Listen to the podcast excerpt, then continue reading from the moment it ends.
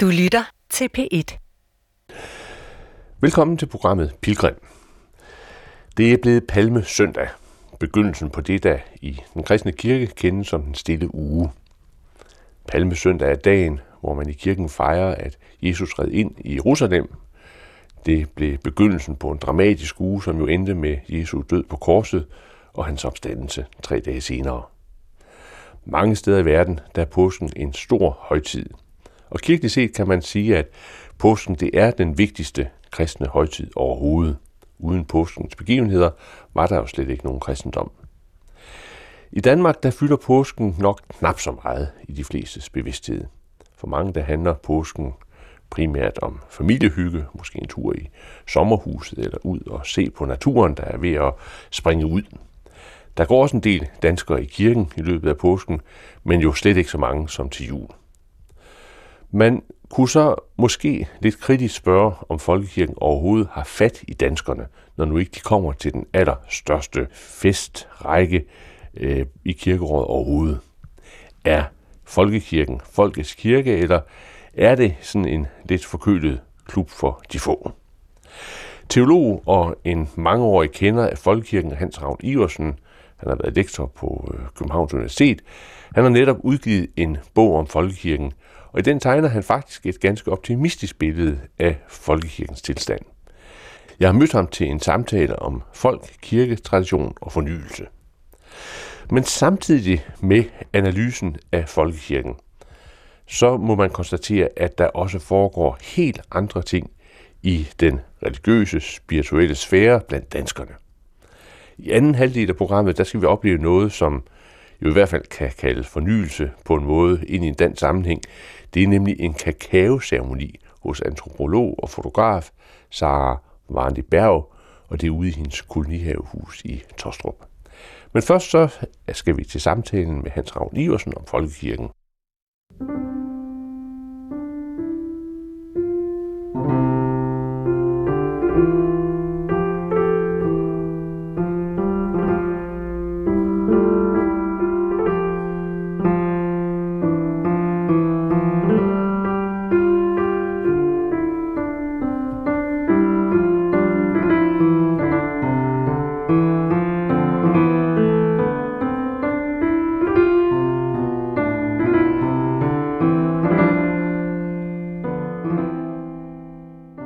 Hans Ravn Iversen, Palmesøndag, vi er ved indgangen til påsken. Øhm, hvilken plads vurderer du egentlig, at påsken har fået som kirkelig højtid for danskere? Ja, det er jo klart, at den umiddelbart har, har svundet øh, i, i betydning, hvor den jo altså tidligere var rimeligt øh, markant, og selvfølgelig også som indgang til foråret og øh, så videre. Nu er det som så meget andet i de der forårstider, som vi i hvert fald håber på, at vi er på vej ind i, øh, blev sådan lidt øh, ferie her, halløj, ikke? Mm. for de fleste. Men det, på den anden side er jeg ikke i tvivl om, at den, øh, at den betyder meget for vores øh, sådan, han har sagt ubevidste eller øh, mere grundlæggende kristendomsforståelse. Mm. Jeg plejer at sige, at at øh, vi er bedst til at leve i tiden efter påske, men før pinse. Der er ikke rigtig gået ild i os, men øh, vi ved godt, at øh, det er ikke kun et lille barn, der blev født. Der skete altså også noget mere. Mm. Men, men jeg har for eksempel været udsat for flere øh, dygtige journalister, som, som sådan set ikke kendte forskel på skærtorsdag og fredag. Ja, ja. Øh, altså hvor man kan sige, at viden omkring påske var, ja. var stort set øh, lige nul. Jo, jo. Og, og det er jo det, som øh, man kunne kalde den gode gamle folkeoplysning, fordi hvis ikke man... Øh, lever sig ind i og forstår den rytme, som netop øh, påsken i mm. fantastisk grad jo er udtryk for, så, så misser man jo selvfølgelig øh, dybden i kristendommen. Men, men, men hvad betyder den, altså det videnstab, som jo altså er sket blandt mange danskere, hvad, hvad betyder det for vores, øh, hvad skal vi sige, vores, vores kristendoms tilhørsforhold eller forståelse? Ja, det, betyder, det betyder, det, det er både og, fordi på den ene side, så er det jo uundgåeligt. Ikke? Vi lever ikke længere i et enhedssamfund. Og på mange måder ville det jo passe mig glemrende, at vi levede i en enhedssamfund, hvor vi alle sammen havde sunget de samme salmer om, og, ja. øh, i skolen, osv., osv., osv., og, og, og, og, og, og derfor kunne det samme. Øh, på den anden side, så er jeg jo altså meget fortrøstningsfuld, også omkring det, man i gamle dage kaldte folkereligion, og jeg ved ikke, hvad man ikke har kaldt det, fordi går man efter, og det tror jeg også de allerfleste præster, øh, som jo faktisk går efter, nemlig for eksempel i særdeleshed i begravelsesamtaler, finder ud af, nemlig at der ligger en grundlæggende kristendomsstruktur øh, gemt hos de allerfleste øh, mennesker. En grundlæggende opfattelse af øh, nogle grundforhold i livet. Altså for eksempel det, at alle, og jeg fortæller dig, alle er skabt i Guds billede, og derfor er alle lige det. Godt skal vi har svært ved at håndtere det. Også det fantastiske, som jo viser sig netop i påsken, at kraften øh, fuldkoms i svaghed. Mm. Ikke? Det, er jo, det er jo simpelthen subversivt, det er jo revolutionært, mm. at blive ved med at, at, at gøre op med os, så det ved vi godt. Og det, jeg vil også mene, for eksempel altså hele vores håndtering af corona, når øh, statsministeren taler om samfundssind, så kunne hun lige så godt sige kulturkristendom. Mm. Altså en, et menneskesyn formet af kristendommen. Så på den måde vil jeg jo mene, at kristendommen stadigvæk er, er stærkt og helt afgørende øh, til stede øh, iblandt os, og Gud fri os vel for at miste mm. den. Jeg vil nødigt være i, i et land, øh, jeg ved ikke, hvordan man skulle sætte i stedet for kulturkristendommen i Danmark. Det er det bærende. Derfor man kan jo sige, at her på, på Palmesøndag, der har vi sådan det store indtog med ja. forventningerne i Jerusalem, og, og hvad er det, der kommer? Øhm, og så følger der selvfølgelig en lang historie, inden kristendommen den lander i Danmark tusind år senere. Men det, at der er et indtog af en øh, ny måde at se tilværelsen på, forandrede jo øh, samfund over hele verden radikalt. Altså, ja. det er jo en enormt transformerende kraft, der på en måde begynder ja. øh, med sit indtog Palmesøndag. Det er der ingen tvivl om. Øh, altså, Europa er et halehæng til Asien, og når vi render rundt og tror, at vi er noget særligt, så skyldes det kristendommen. Hmm. Og det er sådan set også rigtigt, at vi i, i hvert fald har potentiale til at være noget særligt, fordi vi ved godt, nemlig de der afgørende ting. Nu kan man tænke på Tom Hollands øh, nye øh, bog, øh, som lige er kommet på dansk, hvor han jo peger på netop de der to ting. Den der absolute ligestilling mellem alle mennesker, og øh, det øh, revolutionære, at, at den egentlige kraft øh, øh, fuldkommes i svaghed. Mm. Det, det, det er der jo ikke nogen konger og, og, og andre magthavere, der ligesom selv har opfundet, vel? Mm.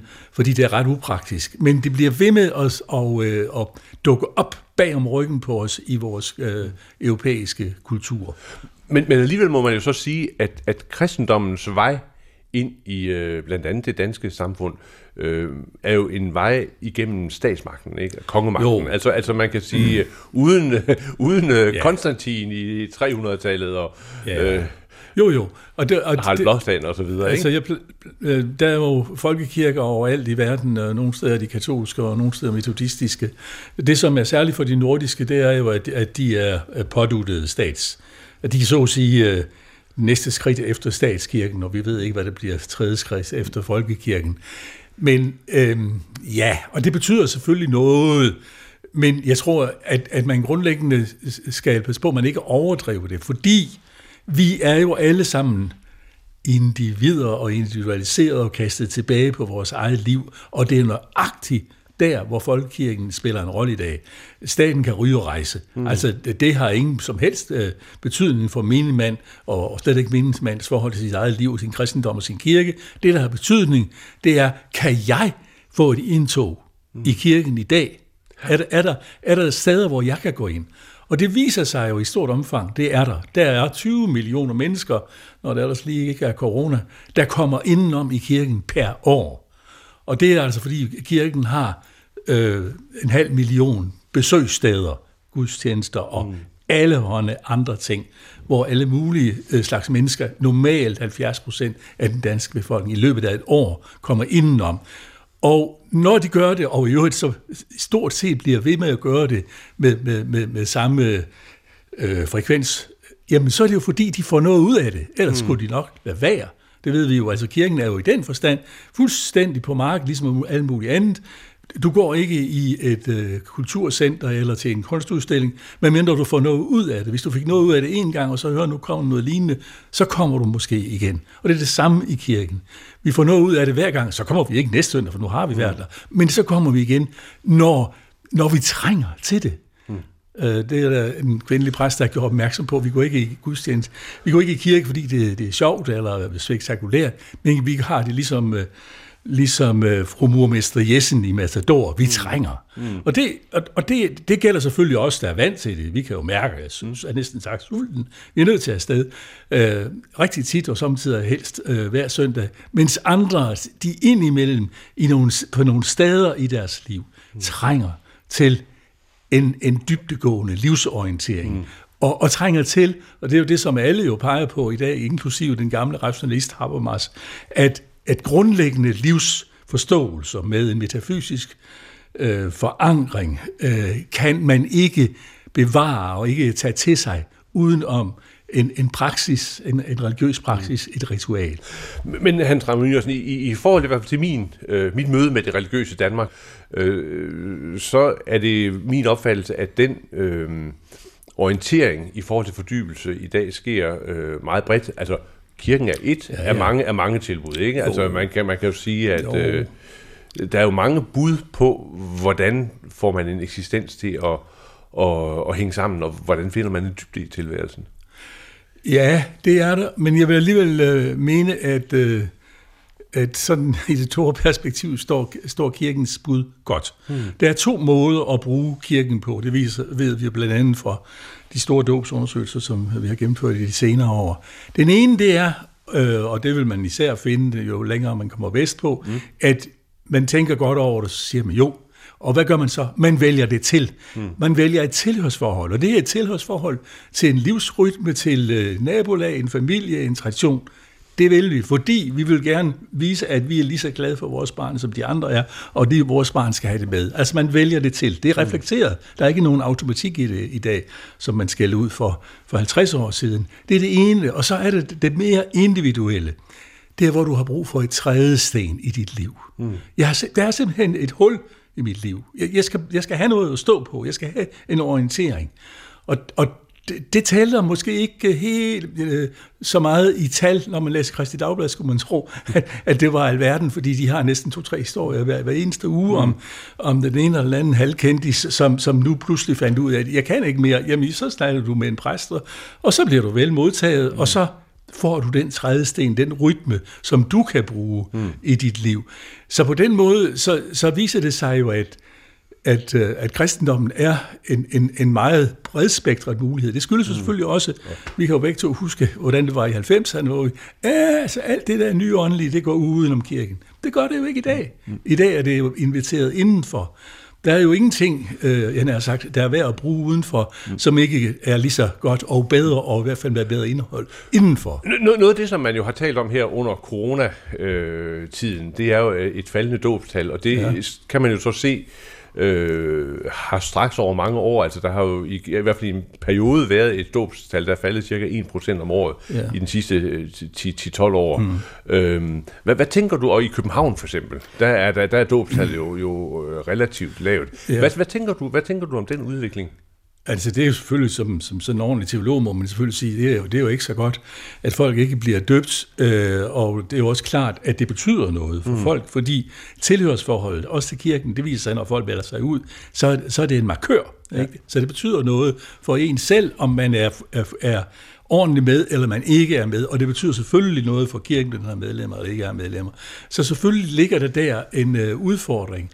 Men jeg er lige ved at sige, at den største udfordring, det er egentlig det, der kommer bagefter, nemlig konfirmationen. Ja. Fordi man kan sige, at, at, at, at den dag i dag er det sådan, at den store del af den danske befolkning, vi har jo hidtil haft konfirmationstal på 70 ikke procent. Mm.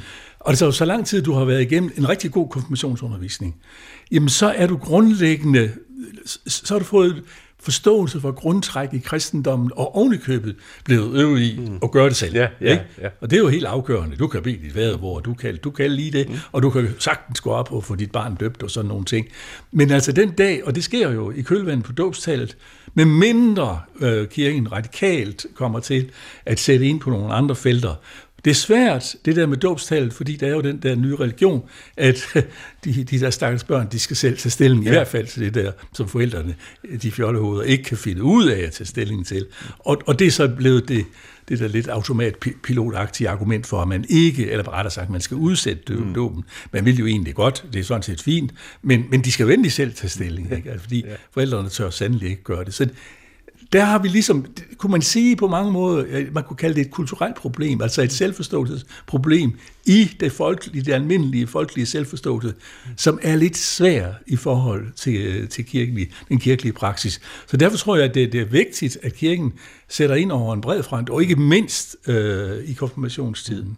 Men, men nu øh, øh nævnte du selv øh, begrebet kulturkristendom, ja. som jo altså har at gøre med, at, at uanset om man så kommer i kirken eller ikke kommer i kirken, så er man en del af en kultur, en, øh, ja. en, hvad kan man sige, en religion, religare, det der får ting ja. knyttet sammen, ja. øhm, og som overleverer nogle værdier og nogle måder at ja. se tingene på. Ja. Øhm, den kulturkristendom, i hvilket omfang er den øh, afhængig af kirkens øh, måde at forkynde på? Altså, kunne man forestille sig en kulturkristendom sådan set leve videre udenom, udenom en overlevering igennem det kirkelige? Ja, i teorien ja. Øh, jeg har hidtil sagt øh, nej, i hvert fald i praksis. Fordi der er ingen tvivl om, at øh, kirkekristendommen er motoren i kulturkristendommen. Mm. Du kan bare tage alle de der kære konfirmander. De er jo blevet perfekte kirkekristne. Når de står der og skal konfirmeres på mandag, kan du møde dem, så er de blevet kulturkristne. Selvfølgelig er de det. Og de vil ikke være blevet det uden. Så på den måde kan man sige, at kulturkristendommen er meget lidt selvopretholdende. Men jeg må jo sige, at det, der sker, i, især jo altså på DR i øjeblikket med selvfølgelig Philip Faber som den store spydspids. Det er jo ret fantastisk. Ja. Nu kan vi bare synge en salme, fordi de er gode. Har du hørt det? Ja, nu synger vi salmer, ikke? Altså, så, så pludselig er der sådan blevet øh, en lille smule medspil. Fordi hvis, hvis, øh, han har sagt, hvis du bare kan 10, 20, 30, 100 salmer, så kører det ret meget for dig. Mm. Så, så du, du siger, at kulturkristendommen kan man godt forestille sig, finder nye veje til at, at opretholde sig selv, altså også udenom det kirkelige? Det kan man godt. Altså alt respekt for poppen og, og alt muligt andet, men, men altså, jeg tror da, at, at der er rigtig mange, der synes, at, øh, at for eksempel de der fredagsaftener og synge sammen, hvad de hedder, mm. at de får en, øh, en, en speciel øh, valør og dybde ja. og, øh, og, og seriøsitet, mm. fordi der også, uden at man skal undskylde det, kan synge salmer. Ja. Nu er der noget med, at, at, at kirke altid er kirke ind i en sammenhæng, og indtoget, Jesu indtog Palmesøndag, skete ind i en konkret sammenhæng, ind i en tidsånd, kan man sige. I, i hvilket omfang er, er kristendom, øh, kirke og tidsånd ligesom, hvad skal vi sige, bevægelige i forhold til hinanden? Altså bliver, bliver det kirkelige, bliver kristendommen nødt til at, at følge med ind i en, i en tids tidsånd, for eksempel i dag har vi jo en, en, en, en, en tid, der er præget af, øh, man kan sige, liberalisme og globalisering og ja. øh, klimaproblemstillinger øh, osv. Ja, ja. Altså, det ligger jo allerede i inkarnationen, at, øh, at kristendommen kun kan gøre skældende midt i tiden. Jeg vil gå så langsomt til at sige, at kristendommen er ikke andet end kultur. Det er et stykke kultur i kulturen, men selvfølgelig som alt andet kultur med et særligt indhold. Tag og sammenligne med teateret. Hvis ikke teateret gider at holde fast på, at de har ej blot til lyst, men har en opgave, mm. har noget, de står for, og noget, de kommunikerer, så er du lukket de der teater. Mm.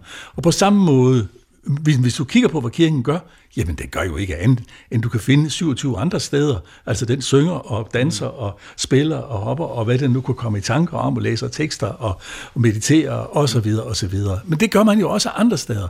Altså, der er ikke andet at sige om, om det grundlæggende, at, at, at kirke og kristendom er kultur, men sandelig med en særlig og præcis opgave, nemlig at pege på Kristus, mm.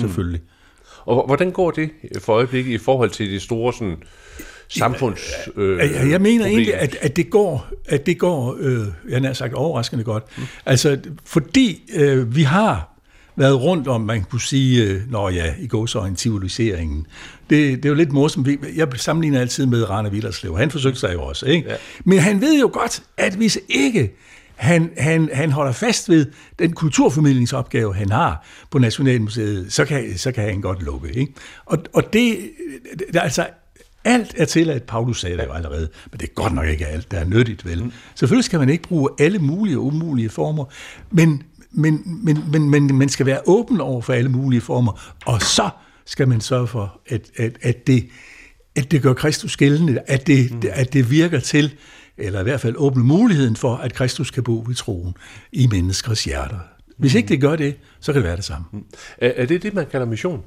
Ja, det er i hvert fald, det kan man roligt kalde det, og derfor er det også min pointe, at, at folkekirken i kraft af, at den for det første vil, og, og virkelig også langt hen lykkes med, at være øh, kirke sammen med og, og for flest mulige mennesker, og samtidig acceptere, at den er brugerkirke. Mm. Ikke forbrugerkirke, men den, den lader sig bruge til alt det, folk har brug for, mm. og det er ret meget. Og hvis den så midt i det gør Kristus gældende, ikke? Mm. Og, og hvad skulle den ellers gøre? Ja. Øh, så kan det ikke laves bedre, det der gode gamle dage hed mission.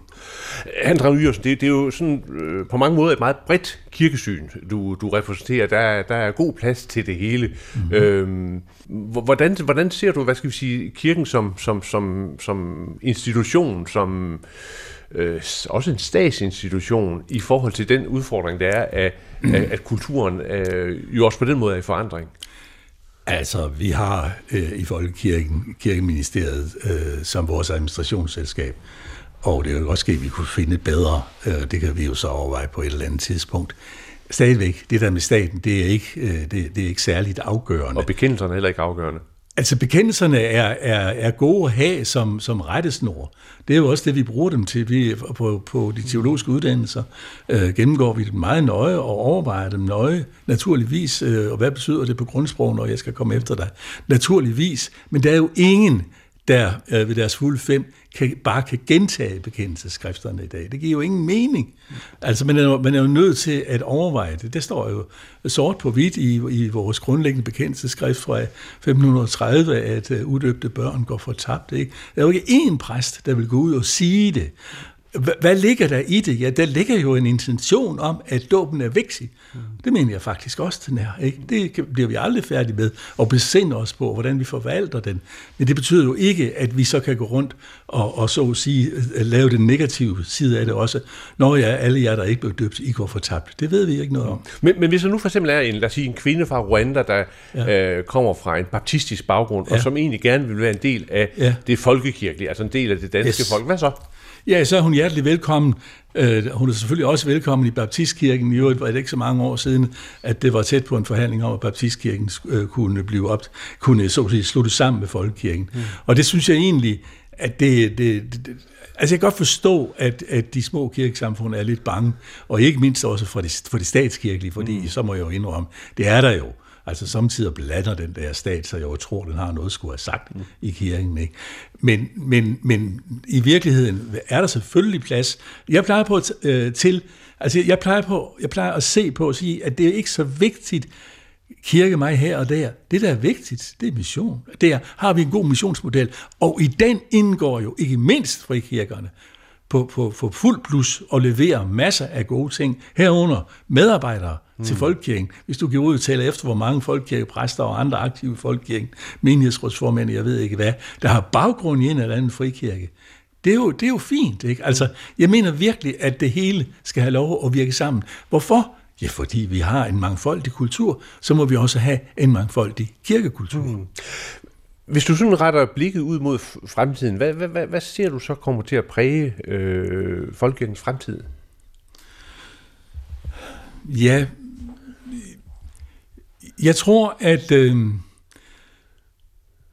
at det afgørende er selvfølgelig, hvad der sker på lokalplan. Mm. Og, og mit, mit store håb, dem planter jeg hos menighedsrådene. Der kan siges mange kritiske ting om dette eller hin menighedsråd her og der. Men øh, generelt, så er det jo øh, øh, mennesker ud af vores smitte, som, som siger, jamen jeg vil godt prøve at, at få det her til at køre, og, og tænke mig rigtig godt om, hvad kan vi bruge her? Det, det fantastiske er jo, at øh, i 70'erne og 80'erne, som, som vi begge så kan huske det mm. så småt, at der var problem, åh, oh, hvad skal vi dog gøre? I dag er, er problemet, ja, hvad skal vi gøre, for der er alt for meget, vi kan mm. gøre.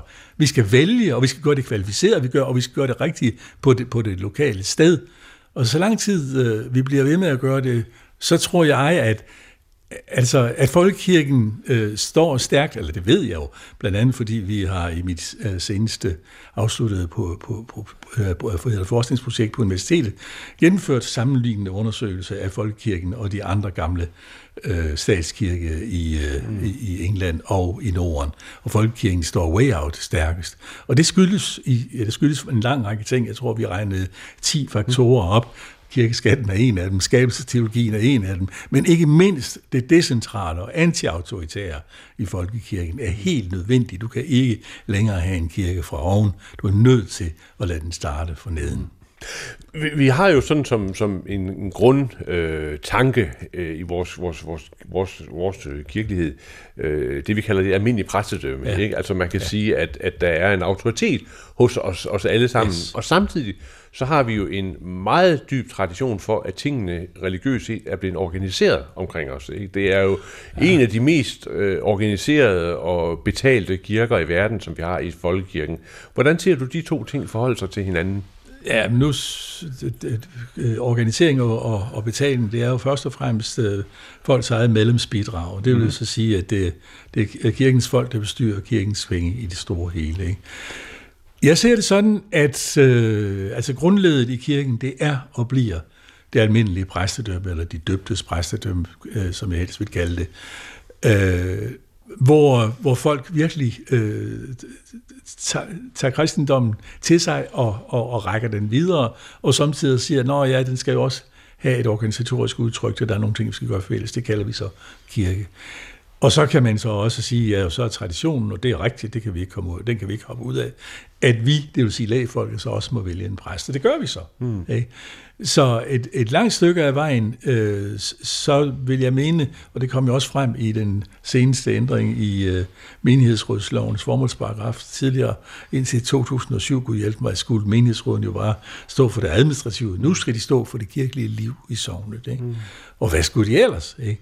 Men heldigvis, nu er det så også skrevet ind, at det er menighedsrådene, og menighedsrådene ikke som folk, der har fået delegeret magt fra staten. Nej, som folk, der har er repræsentanter for det almindelige præstedømme. Men, det er det valgt som. Men altså er menighedsråden sådan, hvis du ser bredt ud over, er de repræsentative i forhold til den danske befolkning? Og den, ja, det er ikke så dumt. Altså, det er rigtigt, at jeg lavede den første, eller var med til at lave den første undersøgelse i 1984, så der var det fantastisk repræsentative. Siden er det gået tilbage på øh, aldersprofilen øh, især. Men ellers i det store hele, ja. Og, og dertil, øh, det er jo heller ikke et spørgsmål om demokratisme i en eller anden magisk forstand. Det er et spørgsmål om, gider de at tage, at tage alle alvorligt, og evner de det? Og det mm. sidste kan det være et problem, ikke? Fordi det ved vi alle sammen, at når man bliver ældre, så er det ikke sikkert, at man mm. lige helt Nej. er oppe på mærkerne omkring at forstå uh, de, de, som er meget yngre. Palme søndag. Øh, billedet af Palmesøndag, øh, hvordan, hvordan kan vi ligesom hvordan kan vi forbinde det til, til folkekirken øh, i dag?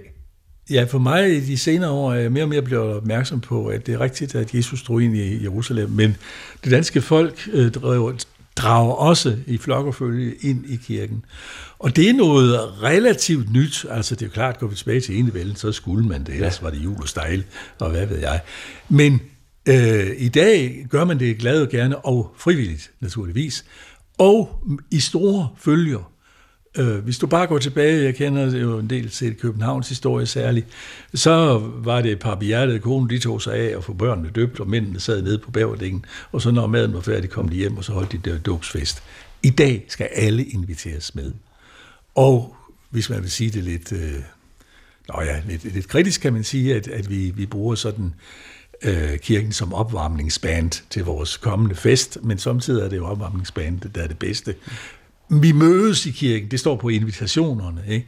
Og, og så, øh, så bliver vi der ligesom ja, gearet til den fest, og måske løfte den lille smule over for den der lidt øh, skævbenede familie, som vi ikke er så godt til at, er så gode til at, få, øh, til at fungere ellers. Øh, så på den måde har vi jo brug for at indtage kirken og alt det, den står for, og vi gør det. Mm.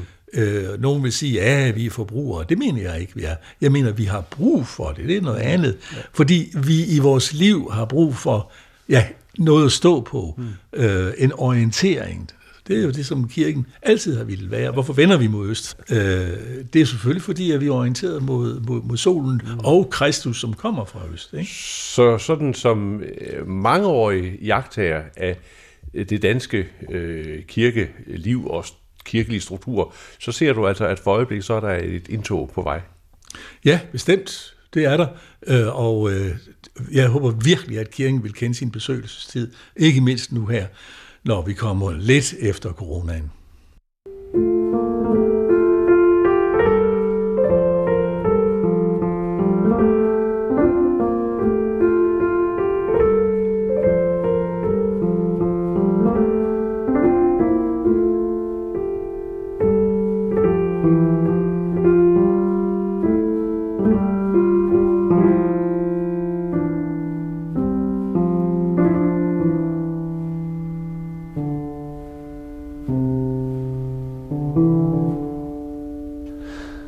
Sådan sagde her til slut Hans Ravn Iversen, teolog og mangeårig kender af folkekirken, dens traditioner og ritualer.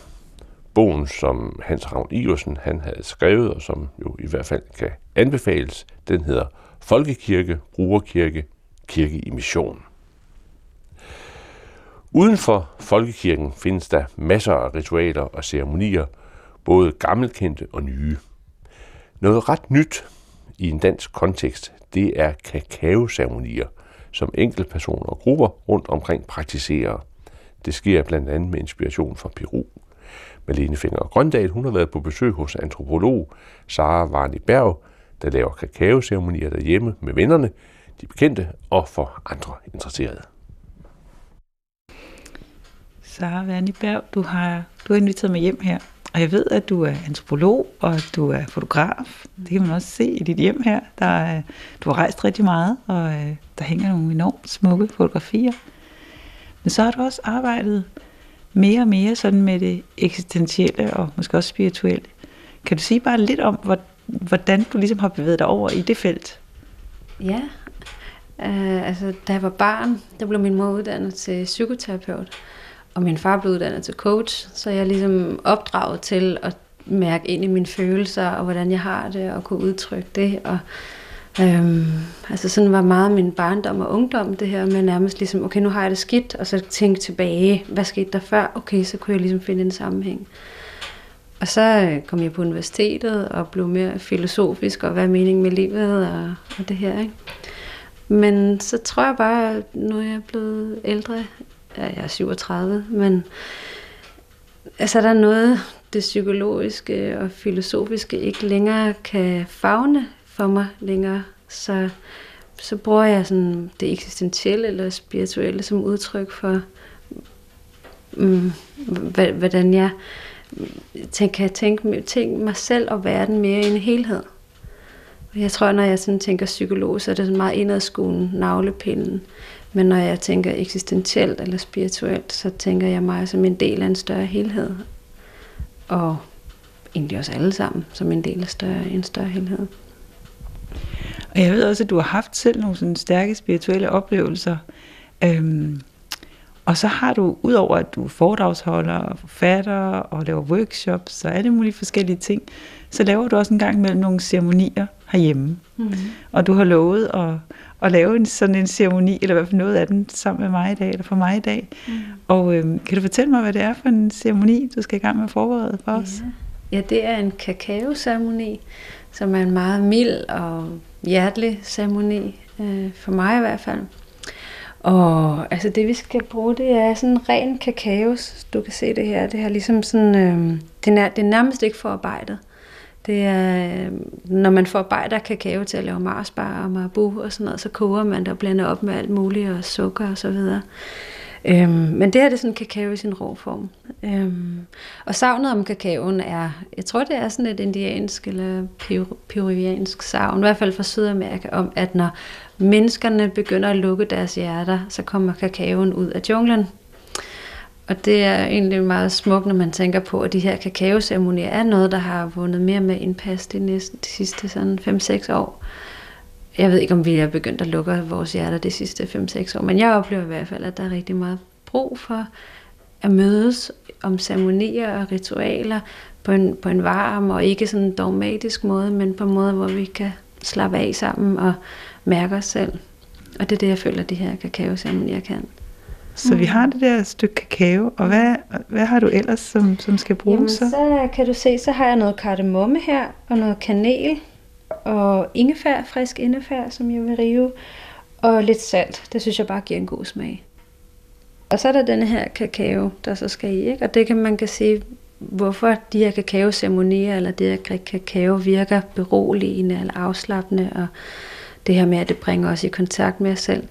Der er sådan to forklaringer på det. Altså det ene er med det medicinske, at der er et eller andet i kakao, som får vores blodvår til at, at åbne sig, udvide sig, så blodet ruller langsommere. Og det samme sker for hjertet, at øh, det udvider sig. Og, og, og det der med, at det så går langsommere i vores krop, det, er ligesom, det, det, det sætter stress og nervesystemet ned. Så er der sådan den mere spirituelle, som er, at, at kakao har en ånd, ligesom alle mulige andre planter, som os det godt. Og kakaoånden er sådan en meget mild og kærlig ånd, som gerne vil bringe os i kontakt med os selv. Og altså, egentlig så synes jeg ikke, der er så meget hokus pokus ved det. Altså, når man drikker kakao-te, ved man også, at der er en lindrende effekt for halsen. Men man, det er også beroligende. Så der er ikke sådan...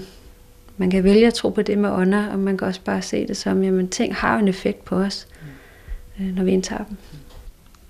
Jeg kan godt lide at gøre det uden sådan påkaldelse af store ånder og øhm, de store sådan, forklaringer, men egentlig lade det være op til folk selv, hvad de vil bringe ind i det.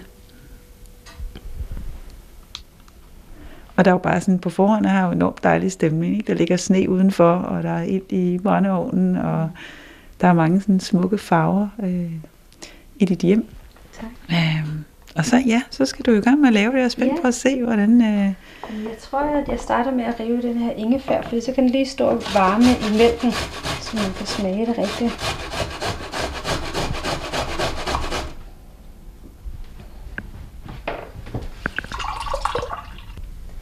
Jeg bruger plantemælk, men man kan også bruge almindelig mælk.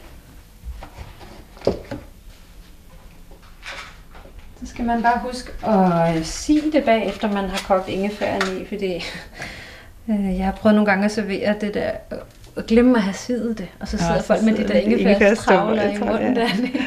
Så kan den godt være lidt svær at drikke. Så det kan vi lige gå. Skal man bare lige passe på, at det ikke koger over. Kan den lige stå der og varme. men det vil sige, det er ikke forbundet med nogen bestemt religion eller spirituel retning som sådan. Eller, Nej.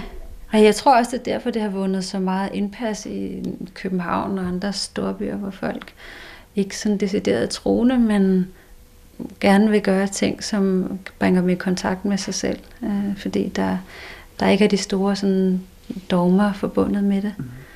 Øh, jeg tror, det passer rigtig godt ind i vores samtid lige nu, med hvor at der er sådan en bølge, oplever jeg, øh, lidt væk fra den der selvhjælpslitteratur, som handler meget om at helt dit indre barn, men også men mere om at forbinde sig med naturen og verden.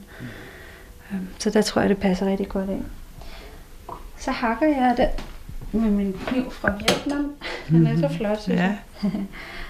Øh, I sådan nogle små stykker her.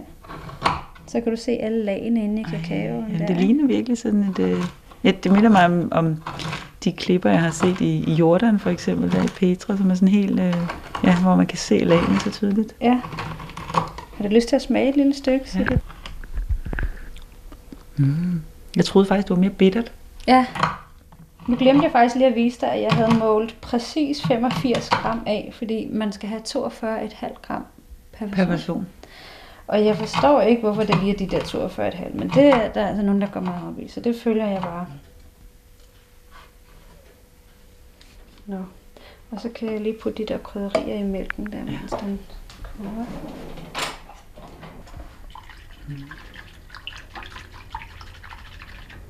Men som du sagde før, så er der jo ikke noget farligt eller mystisk i det. Men der er selvfølgelig det, tænker jeg, når det er en ceremoni, at der er en faktor med tid. Ikke? Altså det, at man tager sig tid. Ja, helt sikkert. Mm. Altså jeg oplever det meget som sådan et stop-op i, i hverdagen, man kan bruge det til. Altså lige at mærke, hvor er jeg egentlig henne? Hvad, hvad, hvad sker der i min krop? Jeg starter også altid med at guide en, en meditation, som ligesom bringer også ned i kroppen. Og det tror jeg er sådan noget, man kan overse meget i sin hverdag, når man er travlt, ikke? og mærke, hvordan der, hvad der egentlig er dernede. Og, hvis vi går over og er ked af det eller stresset, så er det jo så også tit, vi spænder i kroppen. Ikke? Så det her, uh, mærke det, og så slappe det af, det kan også afspænde en masse følelser. Øhm. Og så er der det med at sidde sammen. Altså jeg laver også individuelle ceremonier, som også kan være rigtig stærkt, fordi så får den ene person jo bare masser af opmærksomhed. Ikke? Og det kan være meget helende at få lov at få tre timer for sig selv. Men når jeg laver de her guidede ceremonier sammen, der oplever jeg også, at det har en meget samhørighedsskabende effekt. Altså folk kommer jo og kender ikke hinanden i forvejen. Men så det er, jeg vil indrømme, det er mest kvinder, der kommer. Ikke? Øh, ikke fordi jeg kun inviterer kvinder, men jeg tror, det appellerer meget til kvinder og feminine sjæle. Mm-hmm. men så det at sidde sammen, kvinder, og være stille sammen, og ikke skulle jappe der ud af, eller tale om et eller andet problem, øh, men at ligesom bare være sammen. Det, det oplever også at noget, der er behov for nu. Altså, det er i hvert fald appellerer til mange. Og så, og så har jeg altid et emne fra gang til gang, som jeg, øh, som jeg så siger lidt om. Sidste gang var det overgivelse, og så sagde jeg lidt om det. Og så kan det også være, at vi sådan taler lidt om, hvad er det for hver især. Øh, det her med at overgive, og hvordan giver det mening i folks liv.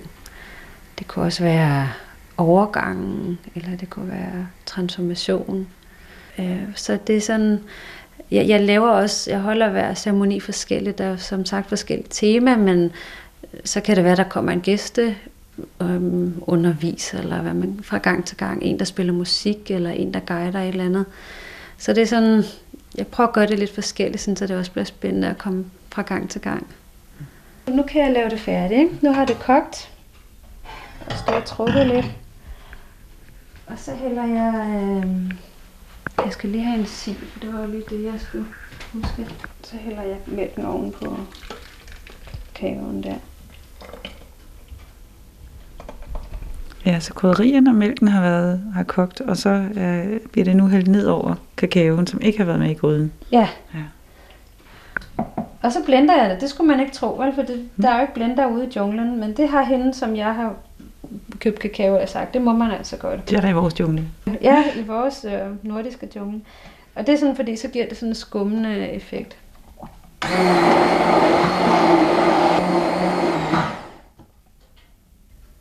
Så. Jamen, så kan vi jo sætte os derover, hvor at jeg, jeg har lagt madrasser ud, kan du se. Ja. Ja, og så står der forskellige ting på en, på en plade her. Ja. Vil du forklare lidt, inden vi går i gang? Jamen, det vil jeg gerne. Det er sådan lidt forskelligt, hvad jeg vælger at tage med. I dag har jeg taget det her. Det er 80 millioner år gammelt træ. Altså forstenet træ. Du kan se, det glimter virkelig smukt. Det er sådan krystalliseret nærmest. Og altså, jeg har ikke sådan, så jeg bare kan mærke øh, energierne virkelig meget i min krop, og sådan, altså med sten og sådan noget. Men jeg føler alligevel, den her, den er rigtig god til at bringe mig i jordforbindelse. Altså hvis den har været her i 80 millioner år, så må den vide noget om, hvad det vil sige at være her på jorden. Ikke? Øhm, og så er der denne her øh, sten, som jeg købte lige for nylig, som jeg bare synes er så lækker. Den ligner øh, et stykke sæbe med grå riller på, eller sådan noget, ikke? Jo, det er enormt smuk. Har ja. sådan nogle helt strandfarver, eller så er der noget rødt i også. Det er ja. virkelig flot. Og jeg synes bare, den havde sådan en lækker, kærlig udseende. Og så har jeg de her kort. Det er nogle nye kort, jeg købte her til sidste ceremoni. Øh, sådan nogle guiding angel, eller jeg ved ikke, hvad hedder det. Engle og forfædre, så de, du kan se virkelig flotte her. Og det er sådan noget, der kan være rigtig spændende for folk, når de har inden eller efter de har drukket kakao. Så træk sådan et kort, så, så beder jeg dem for eksempel om at trække et kort på et spørgsmål, de har, eller hvor, hvor de er henne i livet, eller sådan noget. Ikke? Det, det er ikke et tarotkort, altså hvad er det? Nej. Hvad kan man sige om sådan nogle kort? Er det? Jamen man kan sige, ja, dem her, det er noget med, at det er ligesom en masse arketyper, der er på de her kort. du kan se for eksempel, øh, er der her medicinmoderen er din indre visdom af budskabet her, og så står der noget mere om kortet, ikke? Men der kan også være jægeren, find ind til din frygt og dine ønsker. Eller kvinde, nyd udviklingen og høst belønningerne. Der er i hvert fald ikke noget med at for, frem, øh, hvad hedder det, forudsige fremtiden. Eller noget af det, det, det spiller jeg i hvert fald ikke med. Men der er noget med, hvis du hører det her budskab lige nu, som nyd udviklingen og høst belønningerne, hvad, hvad vækker det så i dig? Kan, giver det mening der, hvor du er lige nu, eller de udfordringer, du har, eller det, der er vigtigt? Ja. Men hvis nu vi holdt en kakaoceremoni, og, og vi nu skulle drikke kakaoen, så vil jeg, øh, så vil jeg give dig kakaoen i, i hånden, og så vil jeg sige, jamen, så kan du mærke ind i, hvad der er vigtigt for dig lige nu. Hvad, øh, hvad betyder noget i dit liv lige nu, og er der et eller andet, som du godt kunne tænke dig guidance i? Fordi de næste halvanden time skal vi ligge og bare lytte til musik. Øh, og der kan du ligesom bede kakaoen om at guide dig. Man kan også se det som, du kan bed dig selv om at falde til ro og mærke, hvad det er, du egentlig har behov for, og hvad der er vigtigt lige nu. Og så vil jeg sige, at vi alle sammen skulle drikke kakaoen i stillhed. Fordi vi er så vant til at drikke kaffe og te og alt muligt, mens vi sidder og snakker. Men at, at, at tage, indtage noget sammen i stillhed kan jo faktisk også være ret kraftfuldt. Så det kan vi jo prøve at gøre nu. Lad os prøve at gøre det. Jeg vil sige, hvis jeg skulle have et tema, så ville det være noget med at give slip på sådan noget kontrolbehov. Det tror jeg. Altså, når du spørger, om der faktisk er noget, så kunne jeg godt tænke, at det var mit tema. Men, ja. øhm, men så vil jeg drikke den her tror jeg, vi er mange, der stilhed. Ja.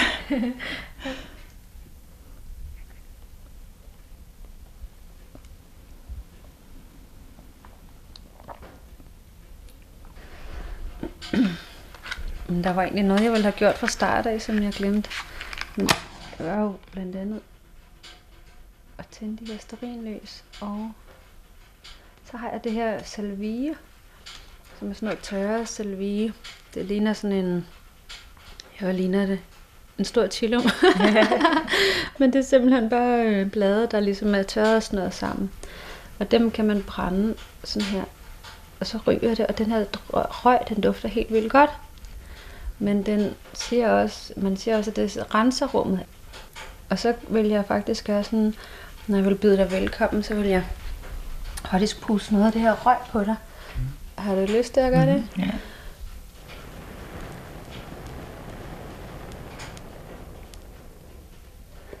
Så vil jeg sige velkommen, Malene.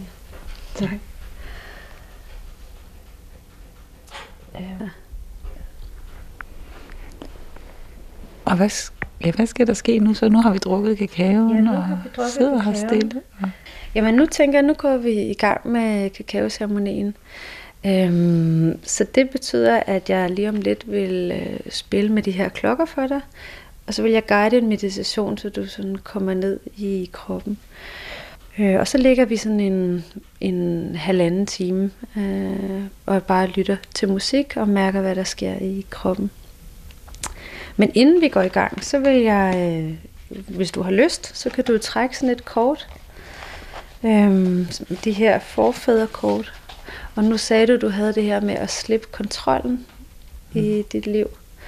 Øhm, så kunne du jo for eksempel trække, du kan finde på et spørgsmål, der kunne passe godt til dig, men hvad, hvad kan hjælpe mig til at slippe mm. kontrollen? Hvad, hvad, kan jeg være, hvad kan jeg gøre i stedet for at have kontrol? Hvordan kan jeg bevæge mig fremad i livet, hvis det ikke skal være med kontrol?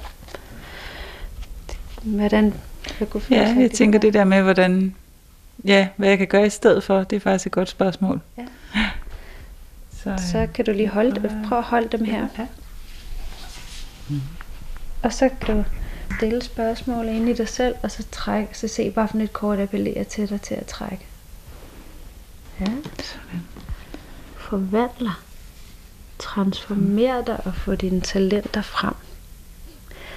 Det er sådan noget meget smukt. Det er jo meget sjovt, når du siger, at du godt kunne tænke dig at gøre noget andet, end at kontrollere. Og budskabet så er, at altså at forvandle dig, altså du kan transformere dig, altså at der kan ske en ændring her, ikke? og du kan stole på det, du kan allerede, i stedet for at skulle ja, kontrollere verden. Ja, ja. så kan du jo, når du ligger ned her, så kan du jo øh, ligesom huske det her, hvad der gjorde indtryk på dig i kortet. Det kan være, at det ikke er det hele, der har sagt dig noget, men måske bare dele af det. Og så ligesom, hvis du tænker på, at der er en del af dig, der er klar til at forvandle sig, øh, så kan du ligesom mærke det, mens du ligger og lytter til musikken.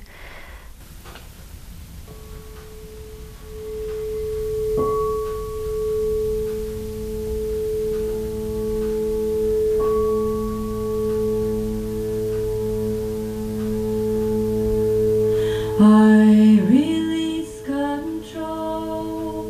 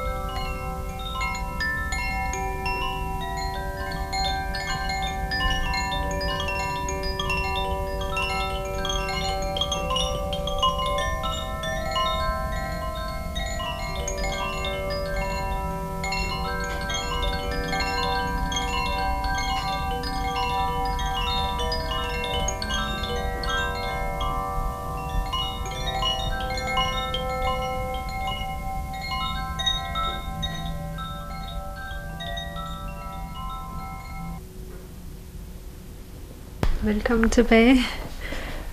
Nu er jeg lidt spændt på, hvordan det var for dig. Jamen, det, er sådan, det er en oplevelse, jeg synes, jeg har været meget langt væk, og på en måde at være, have været meget til stede. Så det er sådan, øh, ja. Og så har jeg sådan et, et par billeder inde i hovedet meget. Det ene var sådan lidt det der med at svæve over et landskab, og ligesom, jeg fik sådan et billede af nogle floder, eller en flod med en masse bifloder, og ligesom både sådan livet som det der landskab, men også nu når vi taler om det der med, eller jeg taler om det der med at slippe kontrollen, det der med sådan at forsøge at bygge dæmninger, i stedet for ligesom at lade sig flyde med. Mm. Og ligesom øh, ja, det der billede af, hvor enormt mange kræfter man kan komme til at bruge på, øh, ja, på at, at forsøge at bremse strømmen, ikke, i stedet for at lade sig flyde med. Og så til sidst fik jeg sådan et billede af, sådan nogle lysende skikkelser, der stod ligesom sådan, øh, ja, måske var det sådan som øh, forfædre, eller alle dem, der er gået foran en, som ligesom stod i sådan en lang lysende række, og ligesom guidede en, eller var med. Altså det var bare sådan en enormt tryg fornemmelse. Ja.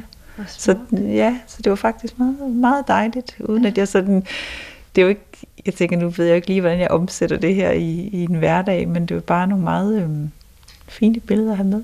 Ja. ja. Jeg havde også en oplevelse af, at det Øh, at have drukket den der kakao, og ligesom et, også en, et billede af, at den ligesom bredte sig i kroppen, at det var befordrende simpelthen for at kunne, så at sige, lade sig flyde lidt ud, eller sådan, ja. Ja, hvordan oplever du kakaoen i din krop? Jamen egentlig sådan meget blødt og varmt, uden at det sådan, øh, det er ikke sådan, at det fylder, ligesom hvis man har spist et meget stort måltid eller sådan noget. Det var jeg egentlig lidt overrasket over, fordi det var sådan alligevel meget intens smagsoplevelse, og det er også ret meget på en måde sådan... Ja. Men jeg kan mærke lige nu sådan en, en tyngde i mig, i, og samtidig en, en lethed i mit sind. Bare sådan en groundedhed i kroppen lige nu, som og et lyst sind, som Ja, og øhm, hvis nu vi skulle snakke om, hvad er det, der gør det? Altså, der var alt det, vi snakker om i starten med kakaoen, hvad den gør ved os og sådan, ikke? Men måske kunne man skabe samme effekt ved at drikke en kop varm mælk i virkeligheden. øhm, jeg tror også på, at der er noget særligt ved kakaoen, men jeg tror også meget, at det er de rammer, vi skaber for os selv, når vi gør noget. Altså, nu har jeg sådan forberedt rummet her, ikke? og der dufter, og der er sterinlys, og med de her sten og fortællingerne omkring det. Jeg tror, der er meget i det at holde sådan en kakaoceremoni, som egentlig er at ikke bare, men at skabe et trygt rum, fordi så sker der alt muligt i os selv. Altså, du kommer med noget, og det gør gæsterne altid. De kommer med et eller andet, og det kom, man kommer med noget, man egentlig, egentlig med evnerne til at hele det selv, eller til at fortælle en selv, hvad der er det rigtige billede på det, man står i. Altså, nu kom det helt af sig selv til dig også, ikke? Man har måske bare nogle gange brug for nogle trygge rammer, eller et trygt rum, for at det kan ske i. Og det er det, jeg oplever at, at skabe med de her kakaoceremonier.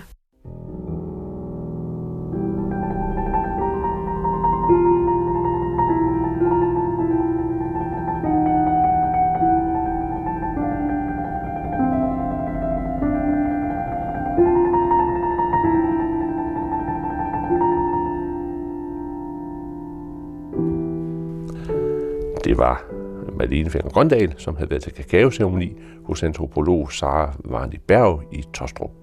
Og hvem ved, måske kan kakaoceremonier en dag blive en del af den folkekirkelige praksis. Kakao er jo i hvert fald en del af mange danskers påsketraditioner med gækkebreve og påskeæg, som vi sådan om en uges tid skal ud i haven og finde. Mit navn er Anders Laugesen, og jeg ønsker alle lytterne en dejlig påske. Vi er tilbage igen om en uge, så måske på genhør.